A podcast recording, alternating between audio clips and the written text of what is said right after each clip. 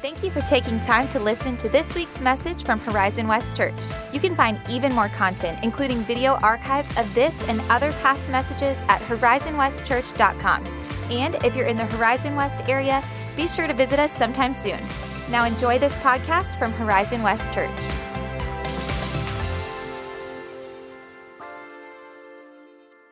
Again, let me say welcome uh, to Horizon West Church.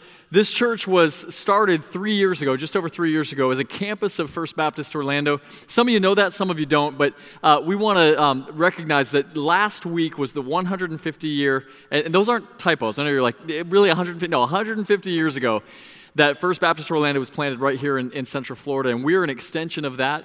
Uh, we're also made up of people from a lot of different places and locations and denominations, including uh, a beautiful thing that God did earlier this year when Oasis Church and Horizon West Church merged together uh, to become one congregation. And so uh, we want to take a brief second and just acknowledge that we're standing on the shoulders of some other people uh, who helped us to get where we are. But primarily today, we want to turn our attention forward to what God has for us next. And we're so excited to do just that.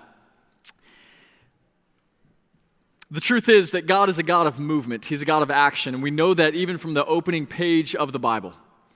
You know, the very first words of the Bible are in the beginning, God what? He created.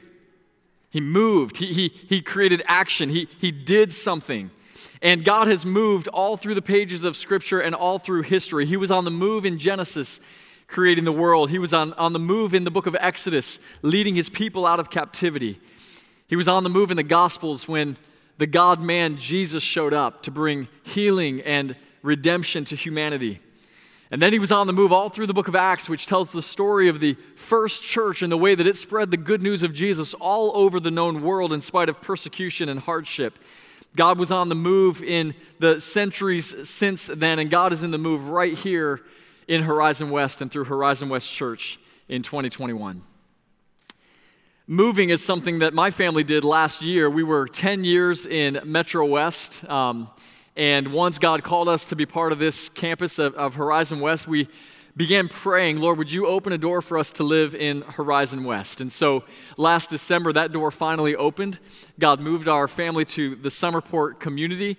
Any of you in the room that live in that neighborhood? I know some of you do. I'm looking at you that's been a wonderful uh, place for us as a family. Um, the parks, the neighbors, everything's been wonderful. But to be honest with you, when we first moved into our neighbor, into our home, one of our children didn't love it, and she kept going. I, I just miss the old house. I just miss the old neighborhood. Th- this new place was unfamiliar. It was it was different. But over the next weeks and months, God began to cultivate a, a, new vision for what it would look like to be a family living in Summerport. And we began to meet new neighbors, and we began to, to do new things in the home and create new memories. And all of a sudden, it started to feel a little more like home to us. And I tell you that because as we move into a new space at Horizon High School, we're excited and there is a vision to it, but for some of you, that might feel a little different a little unfamiliar. The drive was a little further. And I would just encourage you and invite you would you walk with us into the new things God wants to do in this new location that He has planted us in? We are a, a family on mission, Horizon West Church, and being on mission means that sometimes you move. And so this morning, what I want to do is I want to take you to a place where God was on the move with His people in the book of Exodus. If you've got a Bible, it's the second book of the Bible, so Genesis, Exodus. We're also going to have all the scriptures from that passage uh, on the screen behind me, so you're okay if you, if you need to rely on that this morning as well. And I want to give you a little bit of context. Uh, the, the book of Exodus is a lot of chapters, 40 chapters, but basically what it's doing is telling the story of how God's people who had been slaves in Egypt for 400 years are now exodusing, exiting out of Egypt and making their way toward the promised land. The situation for God's people of that time is that no one had a great grandparent who had a great grandparent who had a great grandparent that could tell them anything about freedom. All they had known for 12 or more generations was captivity. And then all of a sudden, God moved a man named Moses, who was a shepherd in the, in the wilderness, he, he, he sees a bush on fire. Some of you know the story. The bush is burning but not consumed. And God introduces himself to Moses. He says, Moses, I want you to go to Pharaoh. Yes, the Pharaoh, the leader of Egypt, the most powerful man in the world. And I want you to tell him to let my people go. And Moses asks a, a, an honest and a humble question. He says, God, who should I say sent me? Moses is thinking, man, if I show up in the courts of Pharaoh and go, hey, you got to let these people go, like that's not going to go well for me. So, which of the gods, in other words, are you? And God answers him. He says, Moses, you can tell Pharaoh that I am. In other words, I'm the only God who is. Moses being raised in Egypt in the, the palace of the Pharaoh, he's thinking, Are you the God of fertility? Are you the God of war? Are you the God of rain? Like, which God are you? And God says, I'm the only one that actually exists. I am. And so Moses goes, and after a long struggle, a back and forth with the Pharaoh, eventually the people are released from Egypt, and then they lived happily ever after. no, they did not, right? It began a long, a long journey of walking with God and learning from God. And the truth is, it's a lot like the journey that we have. You go, man, uh, once I got saved, everything went perfect in my life, right? No, that's not how that goes, unfortunately. Hardships and loss, and something that theologians call sanctification, the process of, of being made more like Jesus. It's painful and it's hard, and yet God is moving all through it. So today, I want to give us four principles of movement that are true in every movement, both in the Bible and in the present day. Four principles of movement. And before I do that, cheap and quick plug for Movement Student Ministry. Our, our student ministry, our 6th to 12th grade ministry is called Movement.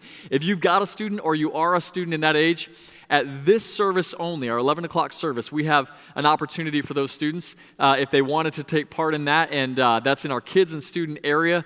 Great leaders over there and great volunteers. So, movement 11 o'clock Sundays and also on Wednesday evenings uh, at 6:30. So, with that, let me do this. We're going to begin a series today over the next five weeks, and we're calling the series Forward. Forward. You might ask yourself, what, what are the stories of the Exodus, something that happened thousands of years ago? What do they have to do with my life here and now? And the answer to that comes from the Apostle Paul in 1 Corinthians. He says in 1 Corinthians 10 11, he says, These things uh, happened uh, as examples, and they were written down for us so that we might not make the same mistakes that the people made then. I, am paraphrasing that. You saw it behind me. So, so in other words, what does that have to do? Well, well the scripture is going to say, look, these things are written down as cautionary tales. So that when we come to a similar place, we don't make the same mistakes that the people in the book of Exodus are going to make. So, with that, let us go to Exodus chapter 14. I'm going to read these first few verses of the passage, verse 10 through 12. Here it is. Now, when Pharaoh drew near to the people, the people of Israel lifted up their eyes, and behold, the Egyptians were marching after them, and they feared greatly. And the people of Israel cried out to the Lord. They said to Moses, Is it because there are no graves in Egypt that you've taken us away to die in the wilderness? Uh, what have you done to us in bringing us out of Egypt? Is, is this not what we said to you in Egypt? Leave us alone, that we may serve the Egyptians. For it would have been better for us to serve the Egyptians than to die in the wilderness. I want to show you a, a, quick map of Egypt just because it'll help us to kind of get some context. The, what look like kind of bunny ears at the top there is the top of the Red Sea, largest body of water in that region. And just to the west of the very tip top of that left corner there, you see a city called Memphis. Memphis is a little south of Cairo, but at the time, Memphis was the capital of Egypt. So, this is where Pharaoh lived, and this is where more than likely the people of God spent a lot of time walking in Memphis. That went, that went better at the first service. It's a song. You can Google it after, afterward. They were walking in Memphis. So, so th- this is where they're coming from, and you'll notice they're basically going due east, and what happens is they hit the tip top of the Red Sea, but don't make any mistake about it just because they're at the top of the Red Sea doesn't mean they can go around it. We're talking about miles and miles and thousands and thousands of people, including children. There, there's no way for them, so they come to the Red Sea and they're stuck. Principle number one of movement is that the start is risky.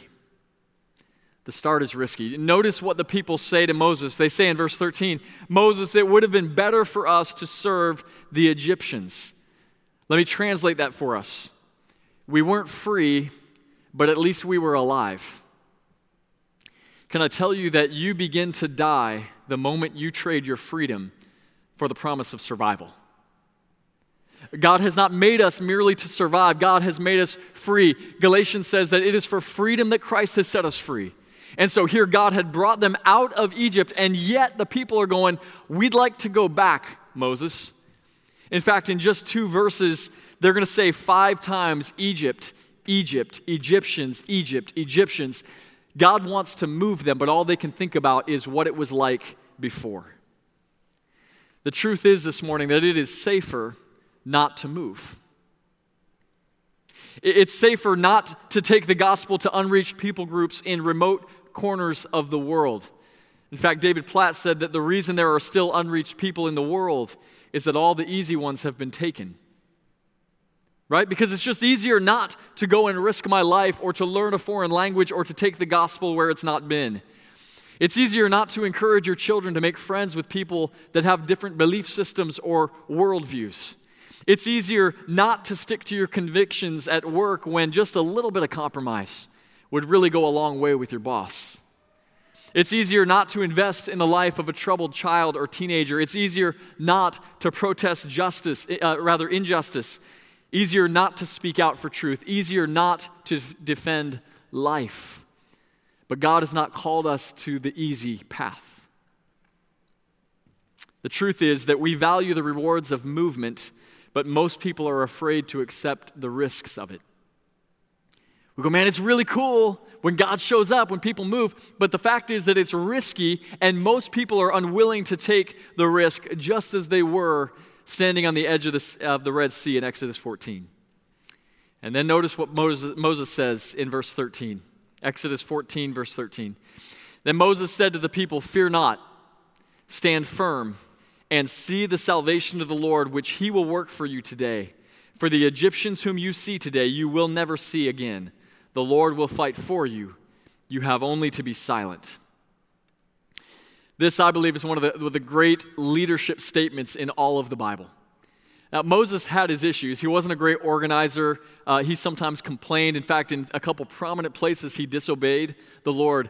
But here in this space, Moses rises to the challenge of a leadership and basically says to the people, Be quiet. Stop shaking in your boots. In fact, the, the way that the idea is kind of teased out in the original Hebrew, he says to them, Hold your peace. Any of you remember in the old days when at weddings somebody would say, Hey, if anybody has a reason that this couple should not wed, speak now or forever hold your peace? Really glad we've done away with that, right? It's like, you should have spoken up six months ago. This is not the time. And, and Moses is saying, Look, if you didn't want to come, but he says, Now, hold your peace. And, and it's not just be silent. I think he's saying literally, Israelites, hold on to your peace. Hold on to the one who is peace. But why could Moses be so confident when everybody else was so afraid? It's not just that he was the leader. We see terrible leadership in all spheres of modern life, right? Leaders don't always rise to the challenge, but here Moses does, and I have a theory as to why. I think in that moment that Moses recalled years earlier, when out of a burning bush the voice of the Lord spoke and said, Moses, go and tell the Pharaoh to release my people. And Moses knew that it was not he who had brought them to the edge of the Red Sea, but rather God leading him and the people. And he knew if God had brought him to it, then God would bring them through it. That becomes cliche, but it is so true and it is so important that we hold on to that. If God called you to your workplace and you remember that it was Him, hang on to that. If you're married, then you made vows. You can recall a time when, when the Lord put you and your spouse together. And yes, the way is going to get hard, but hold on to the remembrance of the calling that God had on your life then and still has now.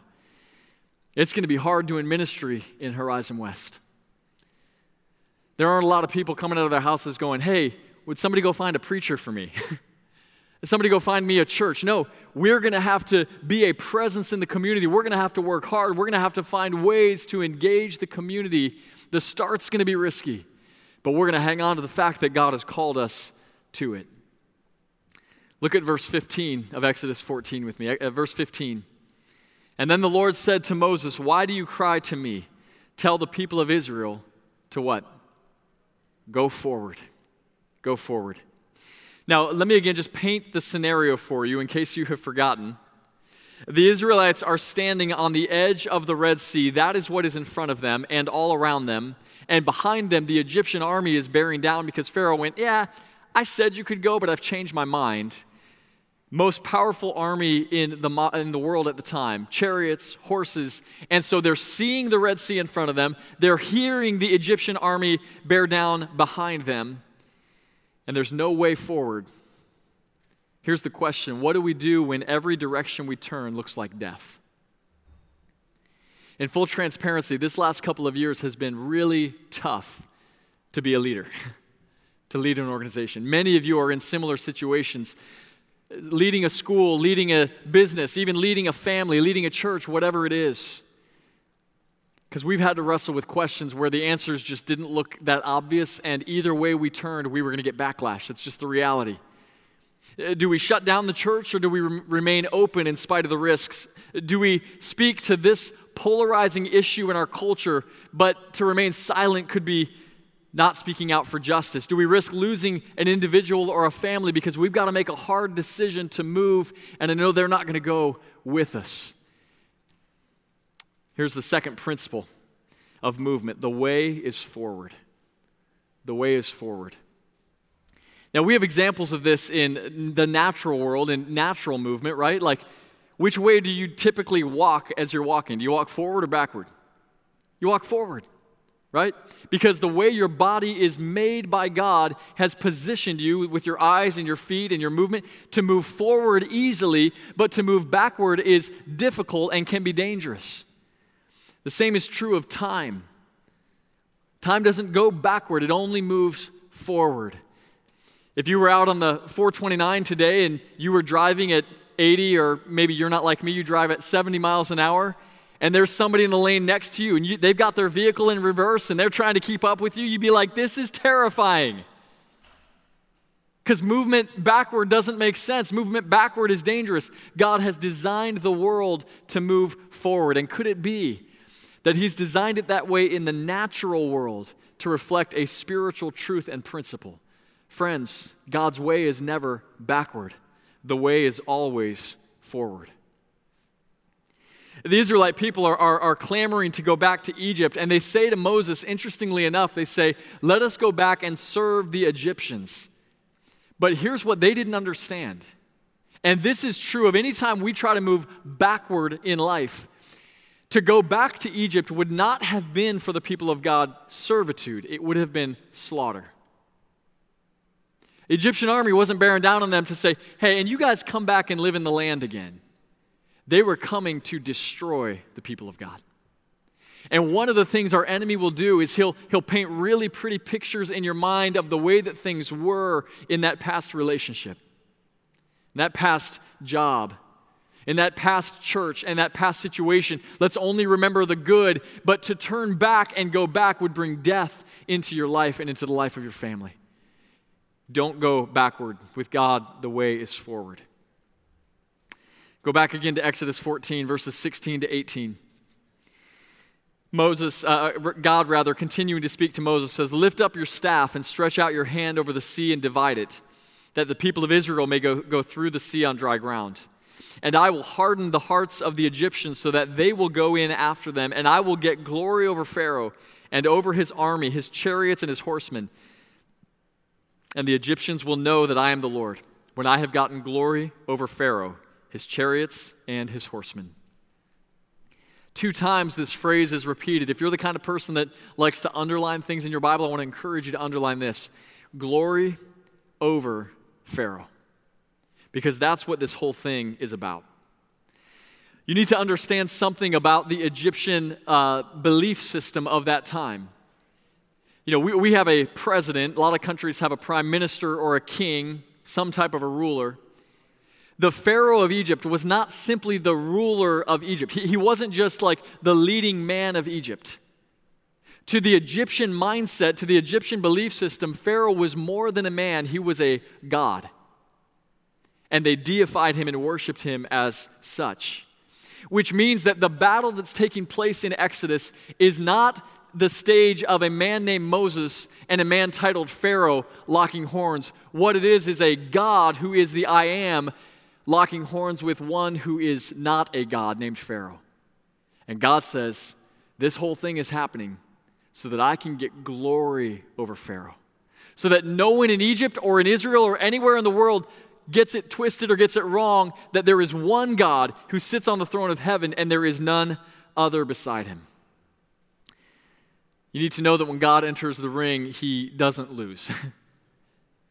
and that's why Moses could trust in his deliverance with his feet wet in a Red Sea that should have drowned them. It's why David could run confidently to the battlefield to face a giant named Goliath, because David said this He said, You have defied the armies of the living God. David wasn't fighting a battle between him and Goliath. David was fighting the battle that God had called him to, to gain victory over the Philistine army. And it's the reason that Jesus could go to the cross.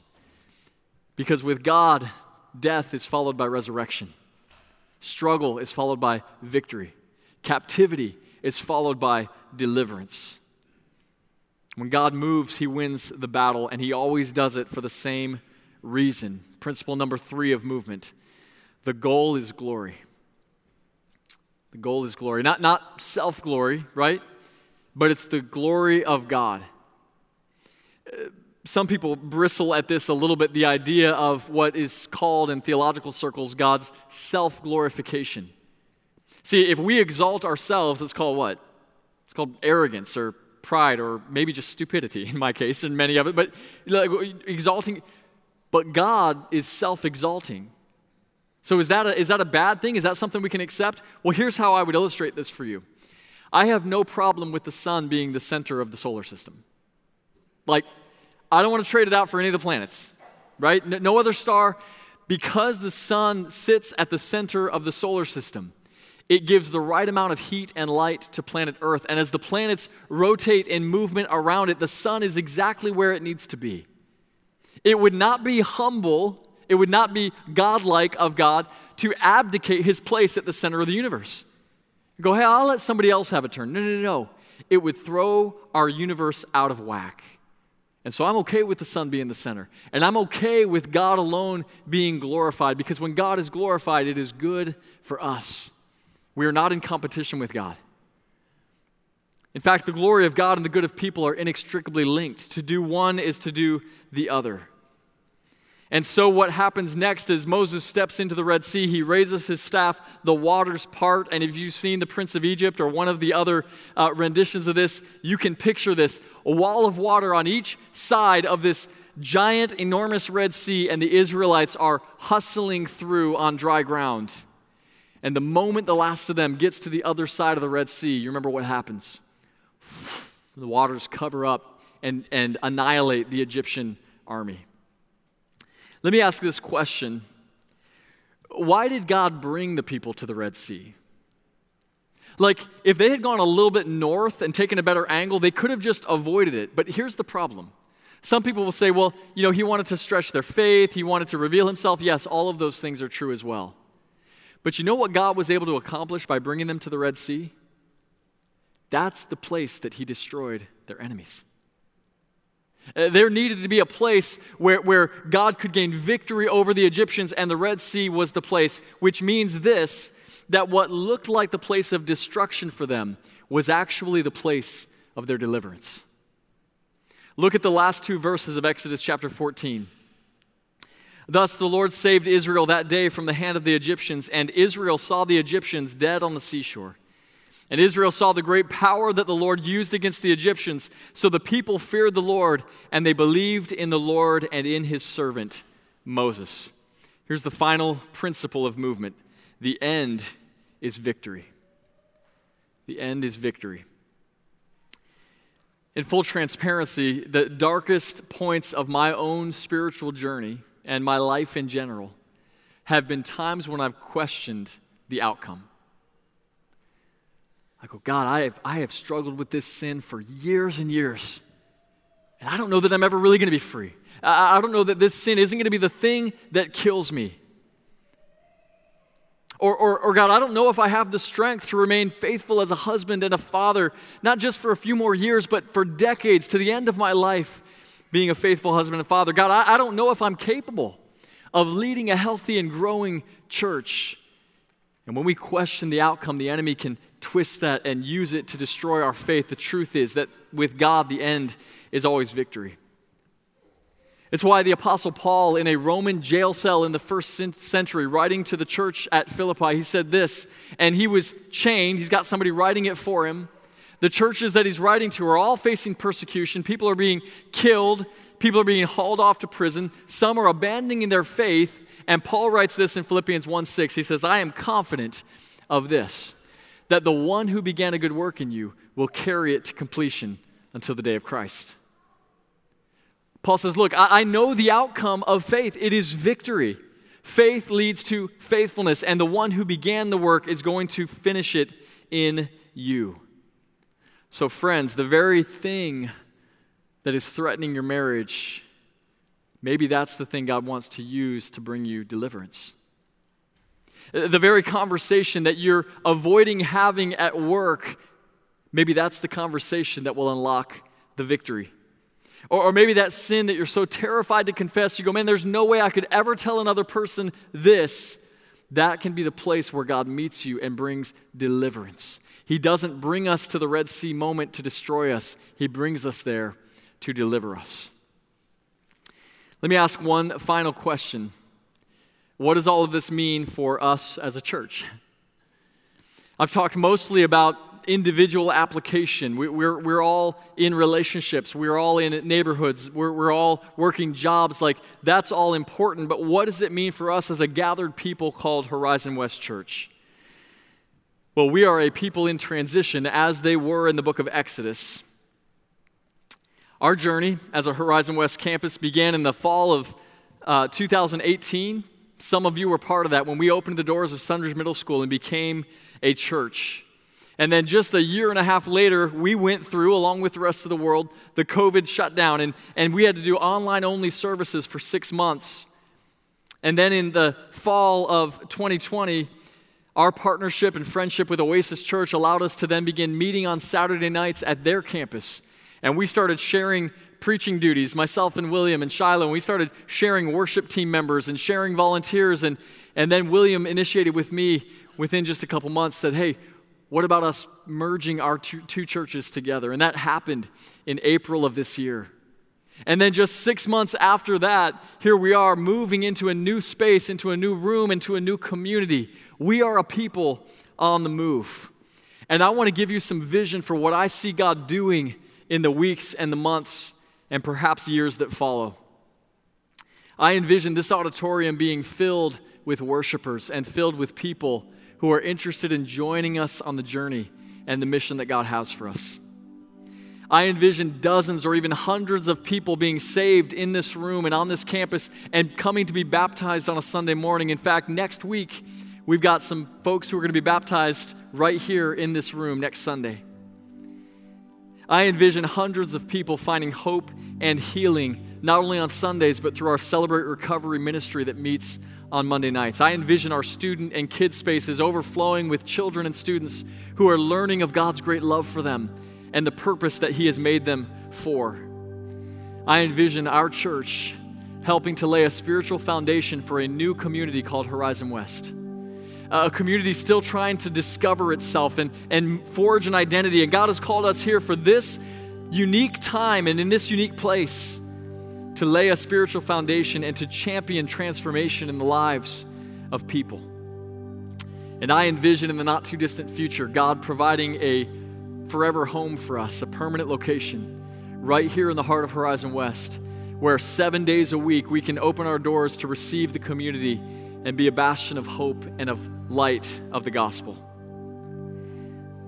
And some of this is even happening immediately. Let me share a few things I'm super excited about that are just around the corner. We just in the last month created a partnership with Commission 127, a ministry that comes alongside foster and adoptive families right here in Horizon West.